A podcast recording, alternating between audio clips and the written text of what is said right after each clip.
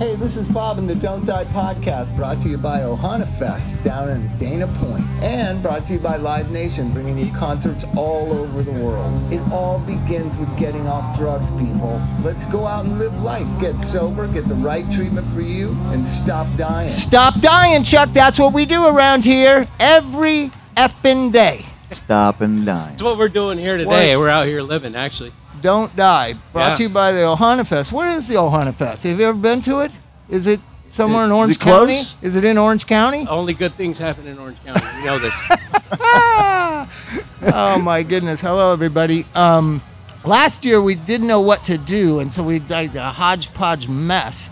So this year we decided we're just going to do the podcast here. And if any of you ever listen to it, if you want to know what it really is, it's um, clinicians like myself, like Chuck and I, we're able to enjoy life and know the truth, meaning the suffering that addicts go through. And sometimes you laugh about it because it's too depressing to uh, not laugh about. So we've A lot created of this. humor. A lot of gallows there humor. is, and this started when I worked at Las Encinas Hospital. Like I didn't, I came from, I was a musician, then I started working as a, as a counselor, and the nurses and Dr. Drew would say the darkest humor about horrible stuff that would happen at the hospital, and I was just like, this is because I thought I was being around professionals. And they, they were Behind closed doors. they did Yeah. not strike me as professionals. Now I'm going to show you. I wanted two things happen this week, Chuck, that are just devastating to me. One was I was at Target, my favorite store, with my daughter looking at Halloween costumes. Is Target sponsoring you now? Because you talk about We need to Target do- a lot. I thought we could just do uh, advertisements for people who don't pay us. Like brought to you by Target and Ohana and Live Nation. So so I was at Target and they had this taco head hat. So I took my Wait, wait, wait. gray hat off and I put my taco hat on to make Sydney laugh. She laughed. I took it off, but I left my fucking hat that I've had my whole life. Oh no! In Tar- Your whole Target. life. I've had it for 20 years. That's a long time. And hat is famous. And and and so then I didn't realize till I went to work on Friday morning. I was like, "Where's my hat?" And sometimes I forget it in the car, so I went out looking in the car. It's not there. It's not in my office.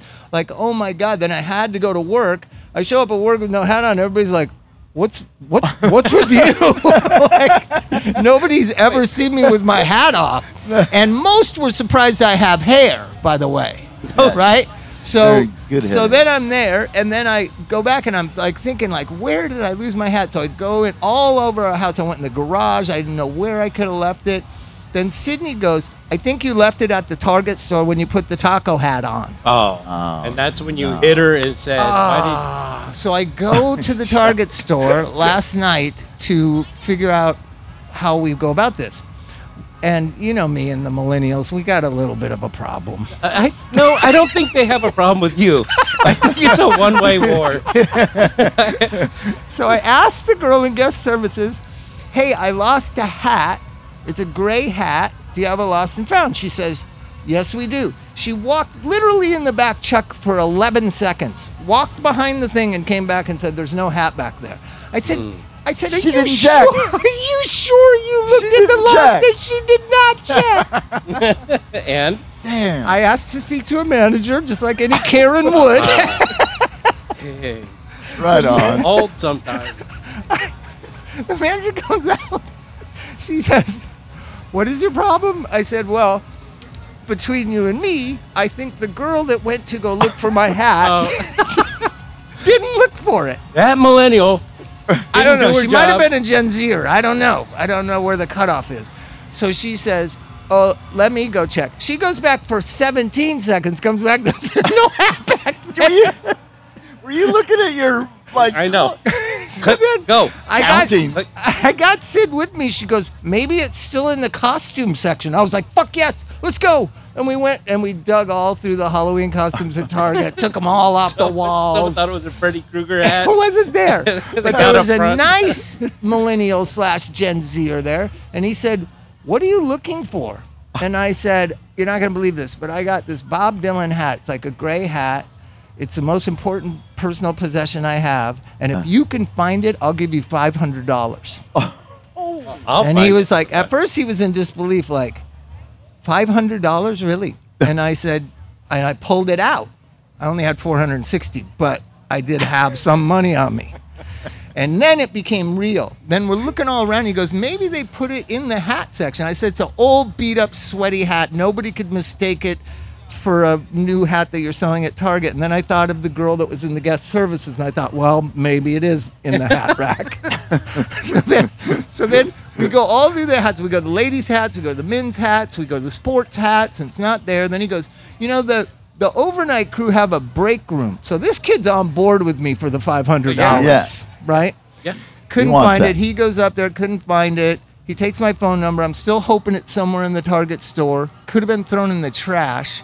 But here's the deal. I live in La Verne, California, which is a very small little, uh, you know, Inland Empire town. If I see this person wearing my hat, I don't know what I'll do, Chuck. I don't know. I might not be responsible for what happens to me. Call me.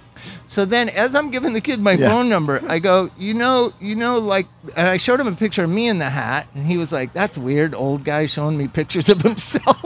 Did you have anything like next to it that was questionable? No, oh, hey, all- oh, I meant it's to all- show you the picture of me in the hat. Kids' pictures. Oh. So, so, uh, so then I go. You, I he, I said it's the, it's the Bob Dylan hat from Desire, from that Desire album cover, and I saw this look on his face. And I said, "You don't know who Bob Dylan is, do you?" And he said, "No. Who is that?" Swear to God, that's what you're dealing with out there. But what we're dealing with is Wait a second. What happened with the, fa- the hat? it's still lost. So Oh. so so I'll get well. I can Wow, I can add on to it. So I went to Milwaukee. This is the Don't Die podcast in L.A., but there's lots of them around the country and in Milwaukee and in the hat that you- Sacramento and Las Vegas, and so. The guys in Milwaukee are the real kings of the Don't Die movement. They Yeah. really They do t- stuff. They talked to the governor. I went to Wisconsin and talked to the governor of Wisconsin. Talked to me about this Don't Die movement. In Seattle, over here, the Project Project Red people are doing the same thing we're doing all over the country. There's great people getting Narcan into the hands of addicts, getting fentanyl testing kits into the hands of addicts, making awareness about this horrible plague on our society that no one knows about because we're so concerned with Khloe Kardashian's baby. When who a and who gave birth to it, Oh. right? So so so there's 100,000 kids are going to die this year from drug overdoses. 100,000 died last year. 55,000 died in the Vietnam War to put it into some perspective. So we're trying to get fentanyl testing kits matter. Narcan matters. Narcan should be in every school, everywhere there's a fire hydrant, a fire, you know, thing. There should be a Yeah, Narcan. there should be Narcan. Narcan. Every school should have it. Every public building should have Narcan available. Because they're talking about 100,000 people. If this continues, we'll lose a million people in 10 years. And the kids are dying in cla- in uh, bathrooms at school. Yeah, there's yeah, just in LA, two little Yeah. girls, 15 years old. Insane, so, anyways, man. we we started this movement, and I went there and I met with the governor, and those guys just blow it out. They got don't die everywhere. They got n- needle exchanges and everything. So a shout out to our guys in Milwaukee. But they said they wanted to do me a favor and get me a hat. What? Yeah, when I was there like two years ago. This is the hat. But I never wore it because I had the gray hat. I didn't know what to say. Like, no, no, no, I'm not going to wear a different hat. Well, it's a fine hat. This is a good one. I had to do a little organizing the flowers last night, and I had I stepped on it a lot. I put it on the, the ground. say? It says Barry Goldwater. I'm voting for Barry Goldwater this year. Good, He good for you. with Bob Dylan, right? So, anyways, uh, shout out to the Milwaukee Don't Die guys, and they got me this hat. But Nice. what Chuck and I have been able to do, I've been doing it for 20. You know, I know I. I don't look 61, but I've been doing it for like 26 years. I've been working in treatment for 26 years. Chuck's been doing it for 15, 14. sure. For Not how- around there. 14, 15. Yeah. Wavelengths, Huntington Beach. Yeah, Wavelength. shout out. And uh, and so so what we started noticing, well, I noticed it back in 2007. Like you would you would um, have kids in your group or in your outpatient group, and then all of a sudden the next Tuesday they'd be dead. Oh my I, god. I had never dealt with something like that before. Like if you think back to the 80s, the heroin epidemic that people talked about. there was there was 3,600 deaths in a year in in the year I went to treatment for the first time 1987 3,600 Mike and I knew about 50 of them right they were just Yep. in Hollywood there weren't people dying in Huntington West Virginia of drug overdoses there weren't people dying in Austin Texas of drug overdoses All over this is a new right. phenomenon that nobody really wants to talk about. So we try to talk about it with a sense of humor and a, and a joy of living and a love of addicts and an understanding of, you know, this dilemma that an addict is trapped in. They're trapped between caring and not caring is what they think their their mind tricks them into I care or I don't care, but really their mind has been hijacked to just take drugs.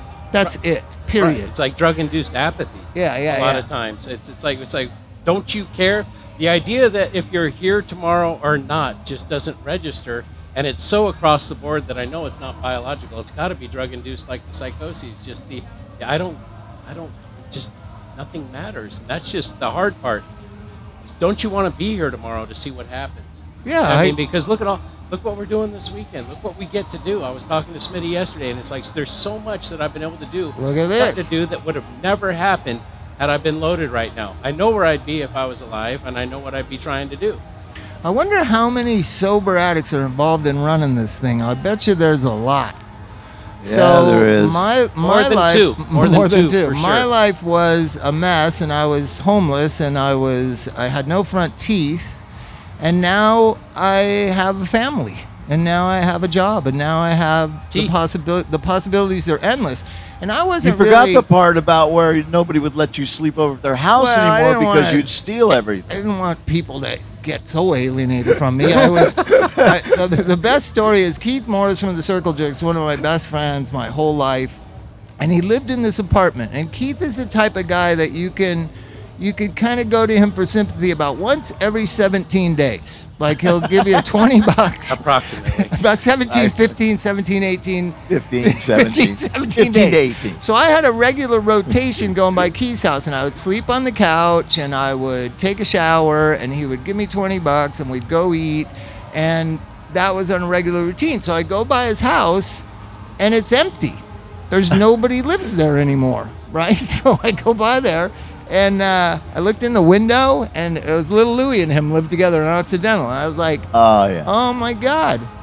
They've moved somewhere. They forgot to tell me, Chuck. yeah. Where am I going to get my forgot 20 to bucks? tell- they forgot to tell me. So I called somebody. I don't want to say, but he might be a bass player in some big rock band that just played SoFi a couple years months ago.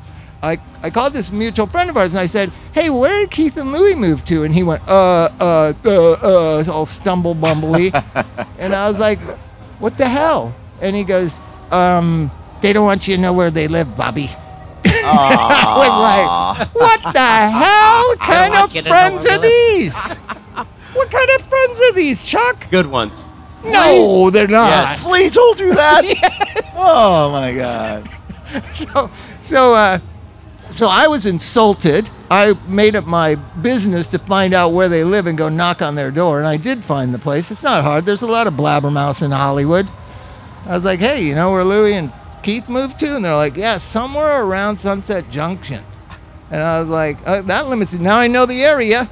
And Yeah, I'm on out, foot. I'm not for 'em. doing much, Chuck. I'm just walking around. I could go in circles, get wider and wider. it's like find that. Remember, Louis had that Roadrunner big hot rod car. That can't be hard to find in that Silver Lake Was Yeah. it? in Los Feliz. So I found it and I knock on the door. I go, "What the hell?" And What the hell? Louis is like, "You found us," and I was like, "Yes, I am Bob Forrest. I will fucking find you." Right? How did you think you were gonna get away with that? So so what happened um, going back to the don't die podcast and this thing so about 2007 i started having this experience where actual kids that i was had in my outpatient program were dying and it be, and it was so shocking and there was one there's a place called sober college in the san fernando valley and i went there to one of their funerals memorials and there was a whole wall of like 19 and 20 and 20 year old kids that had gone through sober college that had died and i was like oh what how come i don't know about this And how come America doesn't know about this? That its children are dying. And so, what I started doing in my program uh, uh, uh, called Alo House, now it's called Oro House, but I just started, anytime I said goodbye to an addict, I always said, don't die. To just bring it to consciousness that what you're doing is so dangerous. Oxycontin, pills that you don't know who mixed them And now fentanyl. right? Fentanyl, right? And and it just started to be a thing that everybody started saying around my rehab and to me like, "Don't die, don't die." And then we were gonna have a podcast, and I thought, "Don't die." Yeah, you know, That's uh, right. it, it's so prevalent. Like we were, we were driving up here, and I had a friend of ours come with us, and, and we were talking about a mutual acquaintance that was smart enough to know not to do fentanyl, that was smart enough to know what happens when you play with that stuff, and isn't here anymore. And it's just like I don't. It, it becomes so common, but the pain doesn't stop. That's what that's what's horrible about it. Is that it's just like you think you'd get used to it, and just go, oh, there's another one, But but it doesn't. But the hope is that kids kids are smart. Kids will start listening to Project Red and to Oro House and and you know the first time I was like trying to get kids to first time I heard about fentanyl testing kits was in Milwaukee at the Don't Die Milwaukee place. Oh, Milwaukee. And uh, yeah, those guys should be here, and we should be audi- in the audience. So, so, uh, so what what happened was I saw it, and and uh, and they do it with a in a spoon, right? And I thought, all my kids are like from Beverly Hills. They don't really shoot up. Like, how are they gonna test this stuff? And not until I just talked to your partner did I know how to do it. But I just keep talking about fentanyl testing kits, fentanyl testing kits. You got to do it. You got to do it. Um, and You know- instructions on how to work how to work the Narcon, to, the Narcan, Yeah, right? Because people look at this thing and they go, "What do I do with this?" He wasn't. And it's dude, too that late. was a Freudian slip. He said narcotic. Yeah, whatever. Narcon, Well. narconian. That's all right. you know, so it's so important to get people to know how to use those damn things. Yeah. right? Yeah. They don't know to Well- jam it up the nose and you, you know give it Well, the big that shot. yeah, that's I thought it was up the butt. yeah, it was. no, no, no. Thought it was a it's not. suppository. No, no, no. Here's the thing. So we do a, a, a bunch of my place. We do a lot of you know Saturday trainings and whatever, and people are so apprehensive of hurting the person, and you really got to tell them, don't, don't worry about it. They can't feel it, right? Just Yeah. shove that thing up there. As soon as you feel like bone, push the thing. You know what I mean?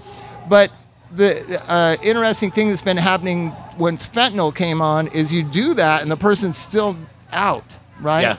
And so I work with a guy out in Las Vegas whose daughter passed away from drug overdose, and he he put money into finding a three-shot Narcan thing for uh, first responders. This guy David Seagal, great man, put up his own money, developed this three-shot Narcan, and literally, you know, you can go one, and then two, and then three, and then like the person's like, and this I, I've done this with Mike. I don't know. Mike and I go way back to 1983, and I have resuscitated Mike from a heroin overdose, and he gets mad at you. This this is my this is my. Well, that's the usual response. Though. Yeah. It really is. What the hell are you making some big deal for? not an I was like, you were dead. He's like, shut No, I wasn't. Come on. Like there's stories of, uh, of people using the Narcan and then the guy waking up going, "What'd you do that for? You ruined my high." You know, It's I was doing fine. Don't expect them to be grateful and get them to an emergency room is the next thing because they could overdose again in a half an hour, 45 minutes. I mean, this is so important. Well, that happened to me at Cedar Sinai Hospital, by the way. Yeah. I- but with a certain keyboard player that's been playing in all these bands. He was my uh, Eskimo. you could say his he was name, my Josh Eskimo. Klinghoffer. No, no, he's No. A, no, he's at my Eskimo from the '80s. Oh, Benma. Yeah, so he, so I get, I overdosed in a cab, and then they, the cab driver didn't know what to do, so he pulled over and just pulled me out of the cab and left me. Did you Right? take money from your wallet? I didn't have any money. What are you Oh. talking about? so, so he fortunately left me in front of Pink's hot dog stand at Melrose and La Brea. She's singing today. Oh, come on, Chuck. What? Oh, Who? Pink. Oh Pink's- God, is she the hot Yeah, dog she's person? come a long way. No, but uh, so so I get let out there, and if you know the buses of of West Hollywood, that's the bus that a lot of the nurses that come from Cedar Sinai take down to go south in Los Angeles. Yes. So I happened to be pulled out, you know, dead, not breathing, in front of a nurse who's sitting at a bus stop. Oh, Lucky for me. So yeah. because she saved you, you saved him. yeah, there you go. But so, so I get resuscitated, but they keep, you know, these ambulances, they keep insisting you have to go to the hospital, Charlie. Oh. That is so rude. I was already okay. Yeah, and you're You busy. got- you and got to go get high now Yeah. because they've ruined it. So you got Yeah. to, so you get in the ambulance, and I'm like, oh my God, where are we going? I didn't want to go to some, you know, county general, and I all of a sudden Yeah. I knew which direction we're going. We're going to Cedars. This is a, this is a good spot to go. Yeah. So I get there and they want me to, they do all my vitals and they take my clothes away and I got this thing. And then everybody, all my friends showed up, my girlfriend and, and certain keyboard player and some people. And they wanted me to go to rehab. And I had been in rehab, I had just gotten out of rehab like eight days before. And I was like, I just got out of rehab. I'm not going to go back to rehab. And uh, they were very upset with me, very disappointed. I think they were disappointed, Mike, at my unwillingness. Not the first people. I was a, I was a tad. I just even after a drug overdose, I had I had just a tad too little willingness, Chuck. I'm shocked.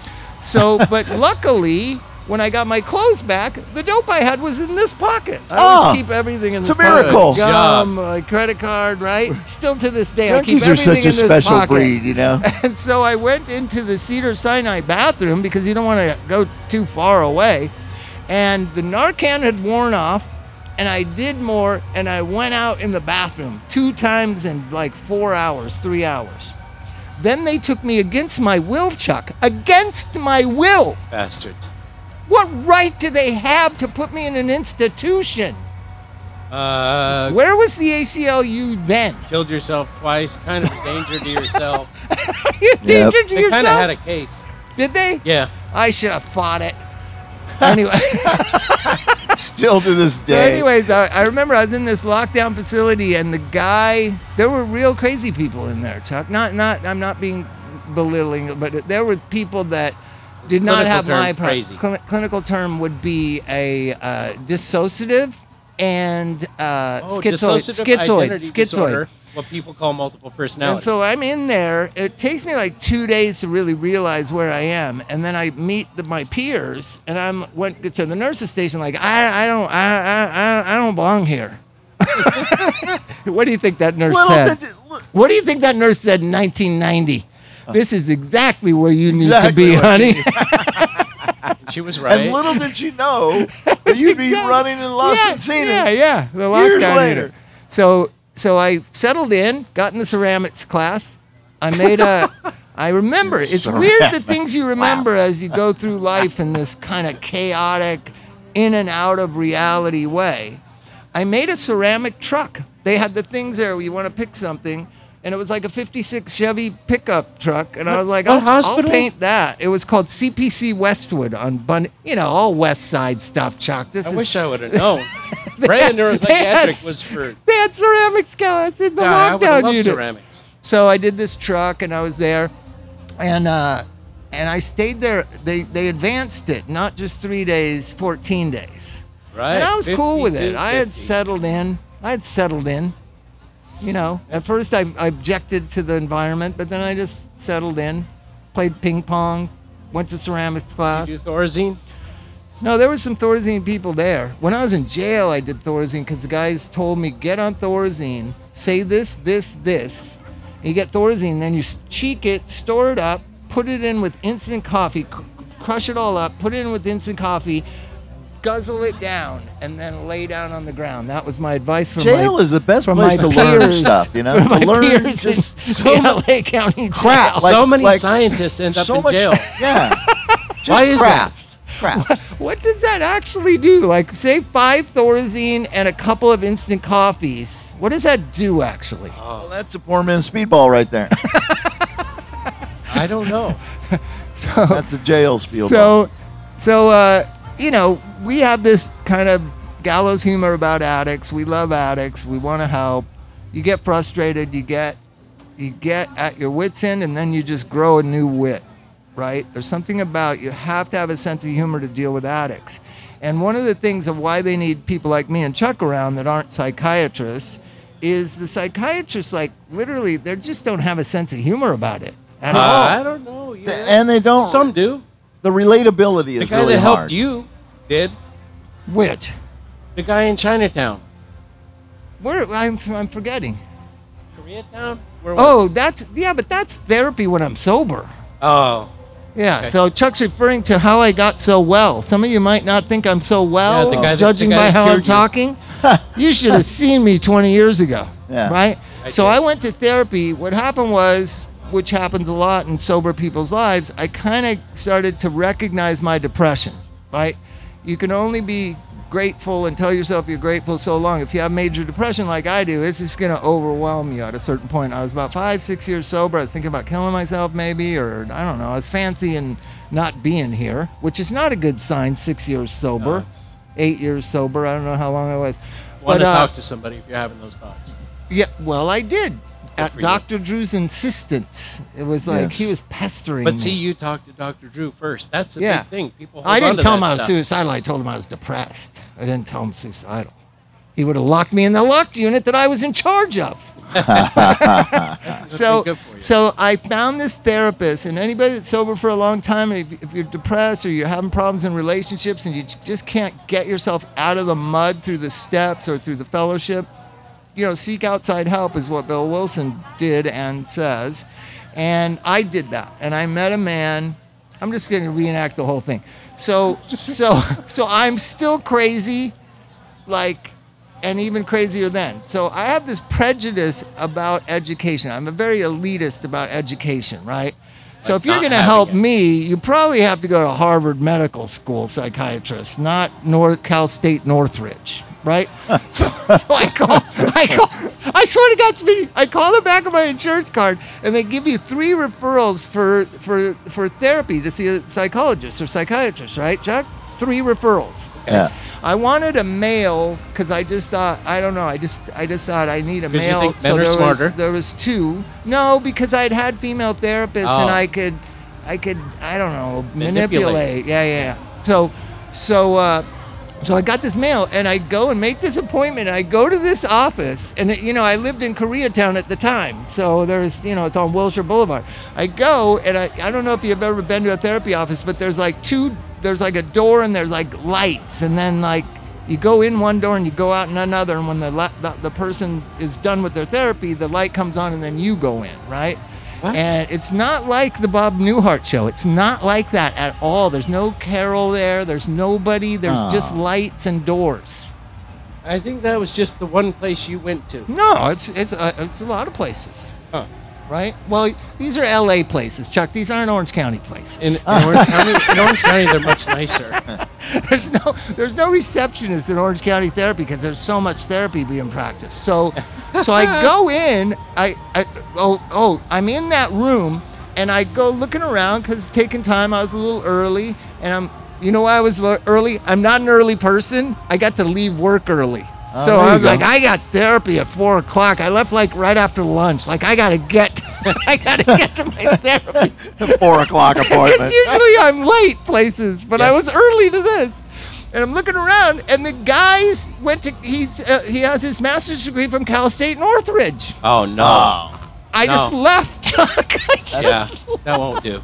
Uh, Is that even really a I'm school? such a I'm such a jerk. Says the guy. I'm a high school dropout, man. So it's like I got. And uh, aren't you? No, me too, but I do, I have a reverence for high education. Yeah. So Doesn't make no- sense, does you it? know, just, well, I, pre- I pretty much didn't want to go anyway. So then Dr. Drew pushes me more. What happened in therapy? He asked me the next day, how'd therapy go? I go, well, you know, the guy was uh, not, he wasn't a good fit. Okay. And he goes, so tell me about the session. I said, well, there was no session. like, Oh, and so he d- kept pushing me. So the third person was Dr. Roland Kim, one of the greatest doctors I've ever known. And he's right on Wilshire Boulevard. And I walked from my house and I go in and the, the ding dong thing goes in. I walk in, he's got his back to me. And I I, I come thing goes- walking in and he I sit down on the couch and he turns around and he goes, Oh my gosh. And I was like, Excuse me? And he goes, uh, You must be Blue Cross Blue Shield.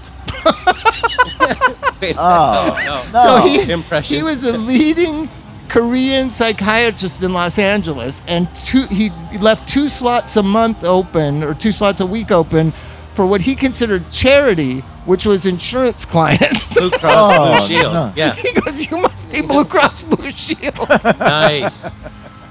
So I was like, "What is what? But what did that mean?" And he goes, "He said, well, I'm I'm Korean. I I only only have Korean clients." It was so great, and he goes, but, and then he goes. So he he didn't expect a Caucasian client, right? So I said, he said, "I'm game if you're game." I don't know. Were you guys able to It- communicate? you guys, it changed my life. This man over an eight-year period of time. He was Awesome. He just he tolerated me. He pushed me. He was empathetic, sympathetic, no bullshit. He knew what to say, when to say it. And if you can find a therapist like that, it will change your life. It will change your inner workings, right? So about a year in, he goes, "Yeah, I was talking to my mom, who's a, I don't know if I don't want to. I, I know we're not supposed to label people these days, but she was diagnosed with borderline personality disorder, if you know what that is. So growing up, the son of a borderline, that's how you get me. Okay, so uh, in a nutshell. so wait, it's Wait, your mom's fault. no, no, you just you just come out a little sideways when you got because you never know what's going on with her. the borderline people give birth all kinds of strange, right? they do. Well, anyways, my mom was a special particular. She had me when she was 15, which probably didn't help, right? And uh, and then you know she had she was she was a. Here's the interesting thing. She was my mom, so it was just like horrible to like deal with it. But I she moved to Oklahoma in the witness protection program in the 80s. Mike has met my mom. Well, get to the get Mike to the big done. fact. Wait a minute. I realize Your I'm. Mike has mother. done drugs with my mom. Yeah. Your Correct? Mo- your mother, Correct? Yes, your mother's sister. Yeah, she's my You'll sister have mother, but like, explain that it's one It's not now. in a Mormon way. It's in a more traditional Catholic way. His grandparents told him Yeah, I that was his mother was his sister. Yeah, That's yeah, how yeah. he grew And up. So you she- dated her. Yeah, yeah. I mean, it happened a lot. It happened to Jack Tell me that Nicholson. therapy Jo- didn't- here's here's what. So Gloria Scott, who s- saved my life and helped me, and she's passed away, but she was the greatest drug counselor who ever lived. She used to, when she found out my story, because everyone who would hear my story would just go, "Oh, that explains it." Oh my God, and that like you're hopeless. Your story. And she's the first one that said, That's the same story as Jack Nicholson, same story as John Lennon. And I was like, And those two names are like, of course, and Bob Forrest, like, yeah, the three of us. Yeah, that's right. yeah, right in there. Yep. right in there. in. I'm trying to think of who's the top of that list. I guess it's John Lennon. I guess Jack will go second. I, yeah, but I'm in the, that three, that three Yeah. of father, uh, mother, sisters uh, fi- situation. so here's how it went down. She got pregnant when she was 14. She had me when she was 15. My dad, who had, for those of you that have been in LA your whole lives, if you ever seen, remember the big T's, the Thriftimart supermarkets with the big red T's? That was my dad's company. So he said he had three daughters, and he said, if it's a boy, we'll adopt it. If it's a girl, it goes up to Catholic Charities. Oh my god. He's that you know the what's called the greatest generation. I don't know how great they were. Like Yeah. that, that's how they thought. They were decisive. I want a boy. If it's a boy, we'll adopt it. If it's a girl, you know, somebody else will get it. That's decisive. Oh, you know, at least at least he didn't. He wasn't apathetic. He was not on the fence. No, he knew exactly what And he he wasn't wanted. talking about loving and cherishing a child like we do these days. He was like, I want a boy. If it's a boy, I'll take it. Wow. So I was a boy and he took it.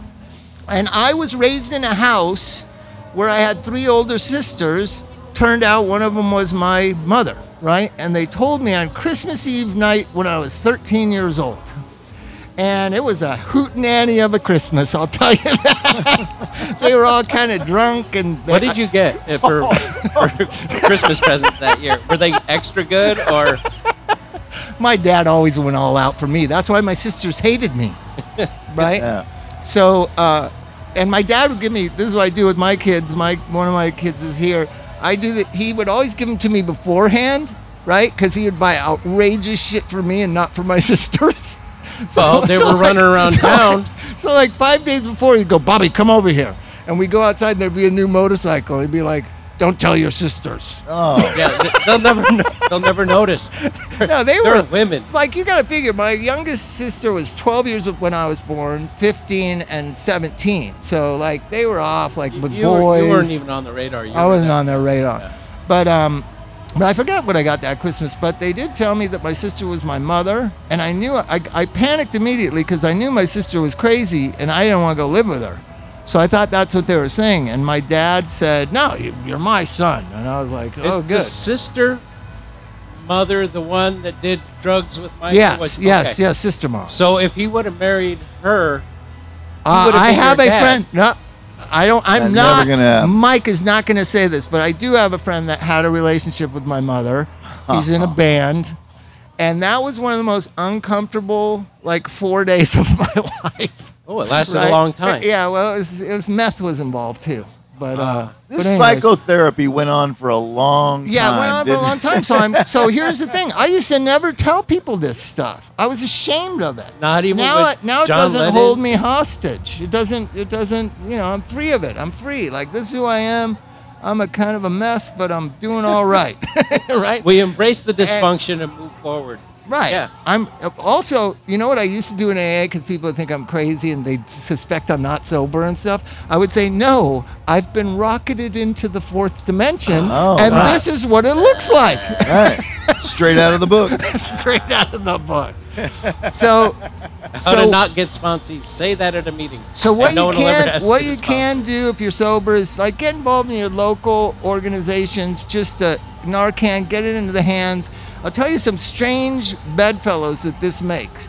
About four years ago, I went to speak at Princeton University. Here's the thing. That's a good one. I would have gone with a psychiatrist from Princeton for sure. And they were having me speak, and then after me was Ab- about Governor what? Governor Chris Christie right? And and I was just like, whoa, isn't he a Republican? Should I be doing this? I don't know. Yeah. and uh, and he and I basically said the same thing that day. We need Narcan in the hands of addicts. We need te- fentanyl testing kits. We need more services. We need the insurance industry to be held accountable to provide coverage for addicts t- and, and mental health issues. He said the same things that I said, and I and I it was just like, whoa, this is the one bipartisan issue because Republican kids die and Democrat kids die. Right? Yeah. And so maybe we could use this platform as that common ground because when somebody loses their child, it doesn't matter what politics they have. We should be compassionate towards them and understanding. And then that begins that bridge that we're all looking for, that bridge that, you know, we lost somewhere back down the road. You know, I grew up in a Republican household and my dad's brothers were Democrats and they used to argue about this or that, but but They'd they they loved each other. They ate. They Yeah. you know there was I don't know. It's, it's changed so much, and maybe the issue of addiction, the issue, uh, the issue of mental health in America, especially with young people, maybe that could be something we could all agree upon. I'm going to tell you frightening statistics. And I believe there's contributing factors to this, but I think that we could change it. That since COVID, suicide rates of girls between the ages of 12 and 17 have gone up 400%. It's 400%. And I have three girls. And he has three girls. And, uh, and uh, s- between the ages of 17 and 24, young people report feeling anxiety at a level that it disrupts their daily living. 75% of kids sometimes can't go to work or go to school because they feel overwhelmed by anxiety. 50% of that same generation feel like they have depression that, that weights them down. And so there's something wrong with our society. It's things like this that can really change our society. I really believe that. And addicts need to know not to walk around in shame. You know, I mean, we, we Well, it's not addicts. This is depression and anxiety. Oh. But I, I just think that we all need to love each other and get back to like some of the traditional things that music was about, right? I w- I've been a part of every music movement since I was 13 years old. I was trying to be a hippie and into Led Zeppelin, and then the disco thing came along. You should have seen me in my Farah pants and my platform shoes over Those are my at favorite pictures. What's the place in? Yeah, you saw it, right? Oh, my at my junior high school prom, I, I that was an outfit, wasn't it? That was great. I had, Yeah. I was a disco dancer. I had I, John this- Holmes There was a song called "Love Is in the Air." Love is in the air, and everywhere and everywhere. I want to love you. You know that song? I had Yeah. a I wo- I had the coolest like combo. I had white platform shoes, tan Farah pants, bell bottoms, white shirt, brown and white scarf. And when I was dancing in Huntington Harbor, there was a dance club. What is it called? It's oh, right we've been around that. What yeah. was it called? Yeah, yeah, yeah. Yeah, it so I would it go wasn't- it wasn't the Red Onion. They had like disco night, and I would I had this move that guaranteed that It was things were gonna go good. Spax, yes. Yeah.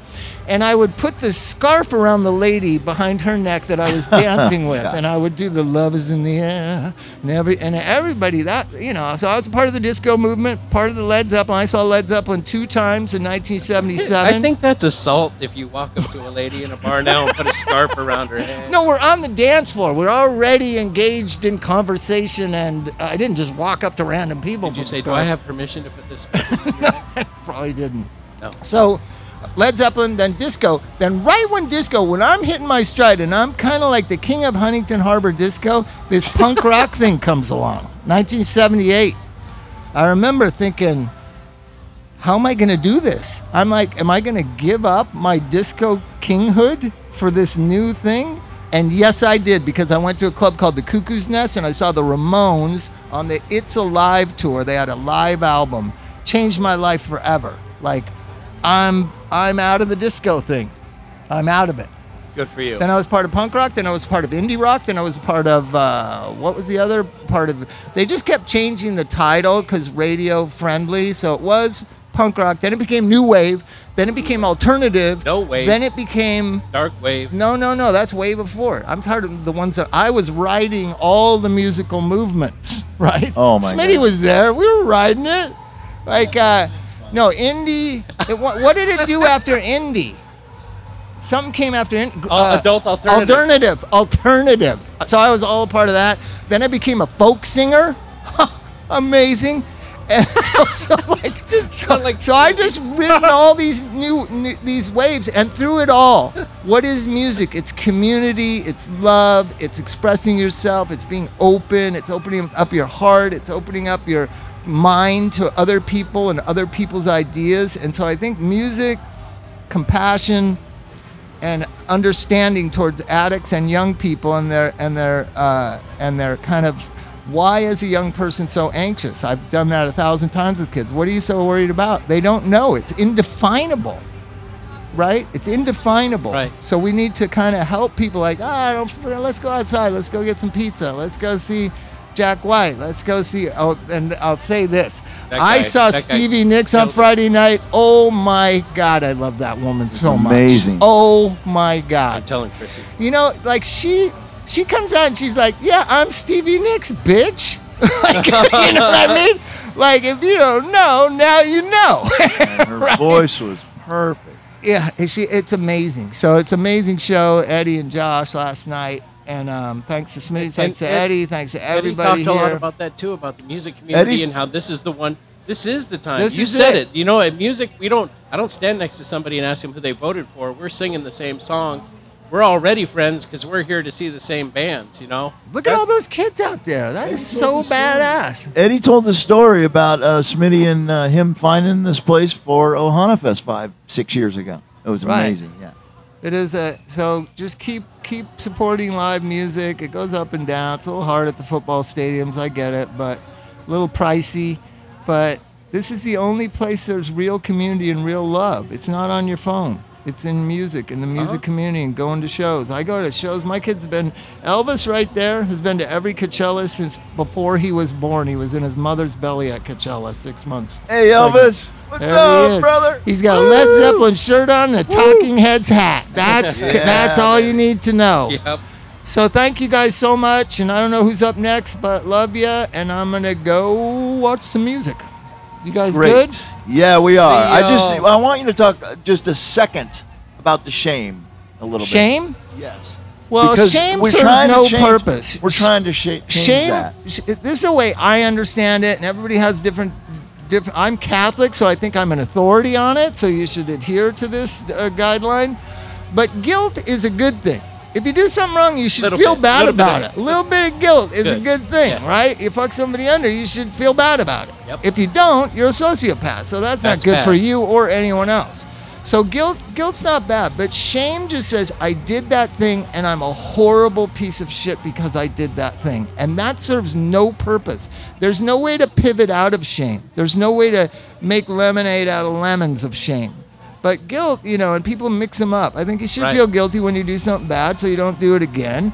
But shame and labeling yourself bad and now with projective identification, shaming others and telling others they're bad Yep. like this shame stuff we gotta we gotta start pushing it away we gotta start standing Right. up to it no one i i've counseled probably I, w- I was talking about i've counseled probably i know this sounds crazy probably 20000 people and i've yet to meet this piece of shit person that's not worth helping this piece of shit person that's not worth caring about i've yet to meet them so peace see you Um, later uh, can I wait? Wait, wait. What? Hold on, really, ahead, really Chuck. quick, because the, the shame, the shame leads into uh, right back into victim mentality too. Because if we can be a victim of our own actions and feel bad because of things we've done, then we're still in the victim mentality, and that gives us, you know, reason to, you know, remain apathetic or not try and make the change. It, it hits from several different sides. That's the problem. I just have say don't shame. go there. Don't allow yourself to go there. You're not the worst person on earth.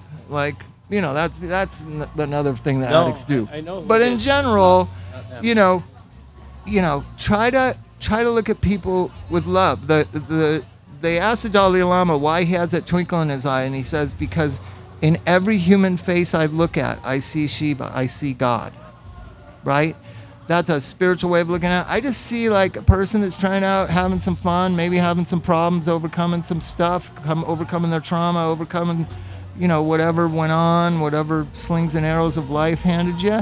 But beyond that, you like Led Zeppelin, so you're cool with me and I'm cool with you. All right, let's go. All right, see you. Thank you guys. Don't die. See you later.